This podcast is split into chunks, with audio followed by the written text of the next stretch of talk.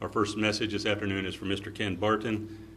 It is entitled, Who Are We Worshiping?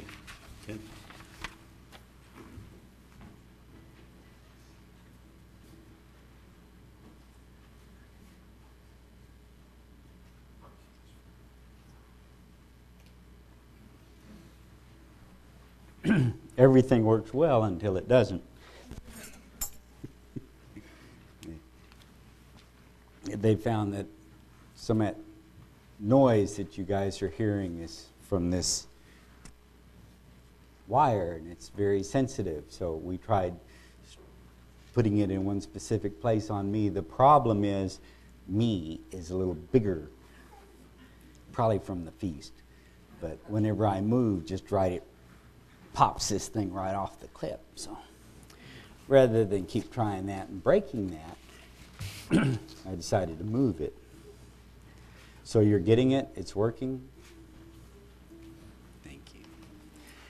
Who are we worshiping? On day four of the Feast of Tabernacles we just got through with, I had a message that I brought was why are we here? The gist of that message is that we are here to worship and learn about God, more, more about God and how to serve Him and share him with the world because that's basically what the apostles did. Work for them, still working, I think. So, this is some of what the Bible tells me. Genesis 1 1. In the beginning, God created the heaven and the earth. I don't have any problem with that. I'm right on board. then we go to John 1 1. In the beginning was the Word. The Word was with God, and the Word was God. The same was in the beginning with God. All things were made by Him, and without Him was not anything made that was made. In Him was life, and the life was the light of men. I don't have any problem with that. I want to share with you why I feel the need to bring this message. In the last year, people that I know and care about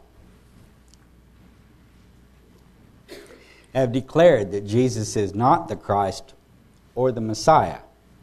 They've told me and told others that through their studies they've come to believe Messiah is still to come.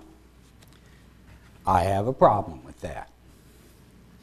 This grieves me because in the scriptures I read what Jesus told his disciples as he was sending them out. Matthew 10 32 and 33. Whosoever therefore shall confess me before men, him will I confess before my Father which is in heaven. But whosoever shall deny me before men, him will I also deny before my Father which is in heaven. That scares me.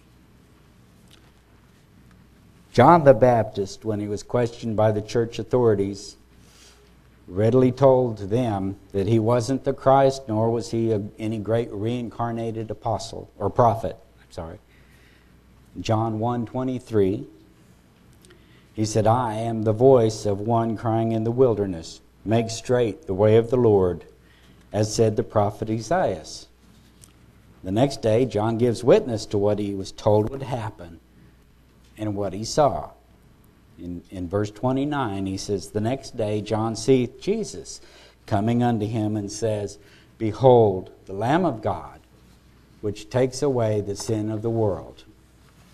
This is he of whom I said, After he comes, after me, I'm sorry, comes a man which is preferred before me, for he was before me. Now we know if we're talking earthly, I won't cover it, go read that, but John was six was what three months before. Anyway, when Mary was told, uh, John's mom uh, Elizabeth was already six months. So you do the math. John in 31, he says, And I knew him not but that he should be made manifest to Israel. Therefore am I come baptizing with water. So God just sent me. He said, Go start baptizing with water, and I will show you who. And John bare record, saying, I saw the Spirit descending from heaven like a dove, and it abode upon him. And I knew him not. But he that sent me to baptize with water, the same said to me, Upon whom you shall see the Spirit descending and remaining on him, the same is he which baptizes with the Holy Ghost. And I saw and bear record that this is the Son of God. John didn't set out to name Jesus as the Christ. He was doing what God had told him, baptizing people. He simply states what he was told to look for and what that would mean, and then he testified to what he saw. He didn't have a preconceived agenda. He was just doing what God told him to do. How, is important, how important is it that we believe in Jesus? John 3:14 And as Moses lifted up the serpent in the wilderness even so must the son of man be lifted up that whosoever believeth in him should not perish but have everlasting life for God so loved the world that he gave his only begotten Son, that whosoever believeth in him should not perish, but have everlasting life. For God sent not his Son into the world to condemn the world, but that the world through him might be saved. He that believeth on him is not condemned, but he that believeth not is condemned already because he has not believed in the name of the only begotten Son of God. That sounds pretty important to me. Why? Because there is power in the name of Jesus. In Acts chapter 3 and verse 1, we read about Peter and John. Now, Peter and John went up together into the temple at the hour of prayer before the ninth hour, being the ninth hour. And a certain man, lame from his mother's womb, was carried whom they laid daily at the gate of the temple, which is called Beautiful, to ask alms of them that entered into the temple, who, seeing Peter and John about to go in, asked them for some money. That's, that's what he did as his job. Peter, fastening his eyes upon him with John, said, Look on us. Then he gave heed to them expecting to receive something of them. Then Peter said, Silver and gold have I none, but such as I have give I thee in the name of Jesus Christ of Nazareth. Rise up and walk. And he took him by the hand, lifted him up, and immediately his feet and ankle bones received strength. And he, leaping up, stood and walked and entered into the temple, walking and leaping and praising God. He was pretty excited. And all the people saw him walking and praising God. And they knew that it was he which sat at alms, for alms at the beautiful gate of the temple. And they were filled with wonder and amazement at that which had happened. Peter and John understood the power and authority of Jesus when they were brought before the council. Chapter 4, verse 1. They spake unto the people, the priests and the captain of the temple and the Sadducees came upon them. Being grieved that they taught the people and preached through Jesus the resurrection of the dead. They were sad, you see, because they didn't believe in that. they laid hands on them and put them in the hold unto the next day, for it was now eventime. They laid hands on them. It wasn't like we lay hands on folks. Howbeit, many of them which heard the word believed, and the number of them was about 5,000. So that's pretty good. Even when they're going to jail, people are believing. It came to pass on the morrow, their rulers and elders and scribes, and Annas and Caiaphas and John and Alexander, and as many as were kindred of the high priest, were gathered together at Jerusalem. And when they'd set them in the midst, they asked, By what power or by what name have you done this? Then Peter, filled with the Holy Ghost, Holy Spirit, said unto them, You rulers of the people and elders of Israel, if we this day be examined of the good deed done to the impotent man, by what means he is made whole, be it known to you all. I think they're southern boys, wasn't they? be it known to y'all and to all the people of Israel that by the name of Jesus Christ of Nazareth, whom you crucified, whom God raised from the dead, even by him does this man stand here before you whole. This is a stone which was set at naught of you builders, which has become the head of the corner. Neither is there salvation in any other, for there is none other name under heaven given among men whereby we must be saved. Now, when they saw how bold Peter and John were, and perceived they were unlearned and ignorant men, they marveled, took knowledge of them that they'd been with Jesus. And beholding the man which was healed standing with them, they couldn't say anything against it. when they'd commanded them go aside outside the meeting, they had a little meeting. I'm going to kind of paraphrase some of this because it's just long. So, what are we going to do with these guys? You know, indeed, a notable miracle has happened, and it's been that it's been done by them is manifest to all them that dwell in Jerusalem, and we can't deny it. But we can't let it go any further either, right? I mean, this is threatening work. This is threatening our whole deal here. Okay, so let's threaten them. They can't use his name anymore. Okay, called them in, commanded them not to speak at all or teach in the name of Jesus. Peter and John didn't quite go along with the program. Whether it be right in the sight of God to hearken unto you more than God judge you. For we cannot but speak the things which we have seen and heard. So when they further threatened them, they let them go, finding nothing how they might punish them because of the people. For all men glorified God which was done. For the man was above 40 years old on whom this miracle of healing was shown. So they couldn't say it was a mistake. He really was. he really wasn't lame. You know, he was just faking it for 40 years. You're waiting on this anyway. So there was another example of the power of Jesus found in Acts 19. Start at 11. God wrought special miracles by the hand of Paul. I guess you guys are to, ladies are to, maybe. You'll have to let me know if you study this part. So that from his body were brought unto the sick handkerchiefs or aprons, and diseases departed from them, and the evil spirits went out of them. Let me tell you right now, it was not because of Paul. It was because of the name of Jesus. It was because of the power of Jesus, the only begotten Son of God. Then certain of the vagabond Jews, exorcists, took upon them to call over them which had evil spirits the name of the Lord Jesus. Here's a hint, guys. If you don't have it, don't use it. Saying, We adjure you by Jesus whom Paul preacheth. And there were seven sons of one Sceva, a Jew and chief of the priests, which did so.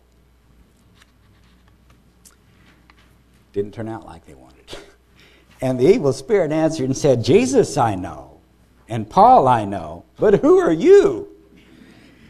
And the man in whom the evil spirit was leaped on them and overcame them and prevailed against them, so that they fled out of that house naked and wounded. I'm betting they didn't try that again.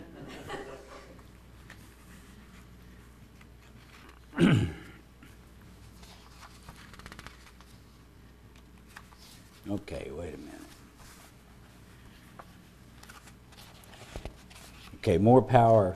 I'm going to leap right on up to chapter 5, verse 17. Just some examples of the power of God. Then the high priest rose up, and all they that were with him, which is the sect of the Sadducees, and were filled with indignation. I know I should have read the one ahead of that to tell you why, but trust me. And they led, laid their hands on the apostles and put them in the common prison. But the angel of the Lord by night opened the prison doors and brought them forth and said, Go, stand in the speak in the temple to the people all the words of this life. And when they heard that, they entered into the temple early in the morning and taught. The high priest came, and they that were with him and called the council together, and all the senate of the children. This was a big deal of Israel sent to the prison to have them brought. When the officers came, found him not in the prison, they returned and said, prison's truly locked up, shut tight, you know, but there's no man there. And so when the priest and captain of the temple and chief priests heard these, they doubted of them where this would grow. And then came one and told them, saying, Behold, the men you put in prison, they're at the temple. You're in the wrong place. they're teaching people. So they went. Then went the captain with the officers, brought them without violence, because they feared the people, lest they should get stoned. People aren't stupid. Maybe some of our politicians will figure that out. But anyway. and when they had brought them, he set them before the council. And the high priest asked them, saying, Didn't we tell you not to do this? Didn't we command you not to teach in his name? And behold, you fill Jerusalem with your doctrine and intend to bring this man's blood upon us. Then Peter and the other apostles answered and said, We ought to obey God rather than men. The God of our fathers raised up Jesus, whom you slew and hanged on a tree. God has exalted him with his right hand to be a prince and a savior, for to give repentance to Israel and forgiveness of sins. And we are his witnesses of these things, and so is also the Holy Spirit, whom God has given to them that obey him. When they heard that, they were cut to the heart and took counsel to slay them. Then stood up one, one guy, finally, a Pharisee, named Gal, Gal, Gamaliel, doctor of law. And he, guys, come over here. Now listen. We had a fellow named Theudas. He boasted himself to be somebody. And about 400 men joined themselves to this guy and then he was slain. I don't know if all 401 of them were slain or just, Gam, uh, just Theudas. And all the believers of him scattered, and it's gone. It's nothing. You know, it all came to naught. After this man rose up Judas of Galilee in the days of taxing. Took a lot of people away after him. Okay? He died. Everybody who was following him dispersed. So now I want to tell you guys refrain from these men and let them alone. For if this counsel or this work be of men, it'll come to naught. This guy was actually pretty sharp. But if it be of God, you cannot overthrow it, lest haply you be found even to fight against God. And to him they agreed. And when they called the apostles and beat them, they commanded them they should not go and speak in the name of Jesus and let them go. When they departed from the presence of the council, rejoicing that they were counted worthy to suffer shame for his name. And daily in the temple and in every house they ceased not to teach and preach Jesus Christ. So, what difference does it make whether Jesus is the Messiah or not? all the difference in the world. The reason Gamaliel gave for leaving the disciples alone was that if Jesus wasn't the Christ, then the Jesus movement wouldn't last. It's over 2,000 years so far, and it's lasting pretty good, isn't it? so, does that mean Satan's going to give up? Because 2,000 years, you know, never mind, just forget it. No. Satan is not going to give up. Satan hates you, me, pretty much everybody in here just for being here. And he's not going to quit. so if there's any way he can get people to turn aside, even now he will. If he can get people to think, no, it's not, Jesus isn't it, Jesus isn't the one, then he'll do that. Because every one of them that he can destroy, he wants to destroy. Because he knows he's going to be destroyed. He wants to take as many of them as they can. There's a reason that we believe in the name of Jesus because he is our salvation. Jesus healed me when I was little from severe grand mal seizures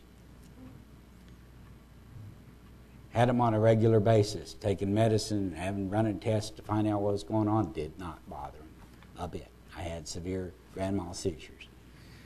My parents took me to Calvary Temple in Oakland, California. They got the, the little Pompeian olive oil bottle out. I can still see it. Here. Anointed me with olive oil, prayed over me.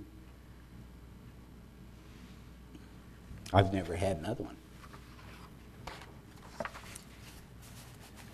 I am not turning my back on Jesus. He is the Christ. That is the way it is. So the difference.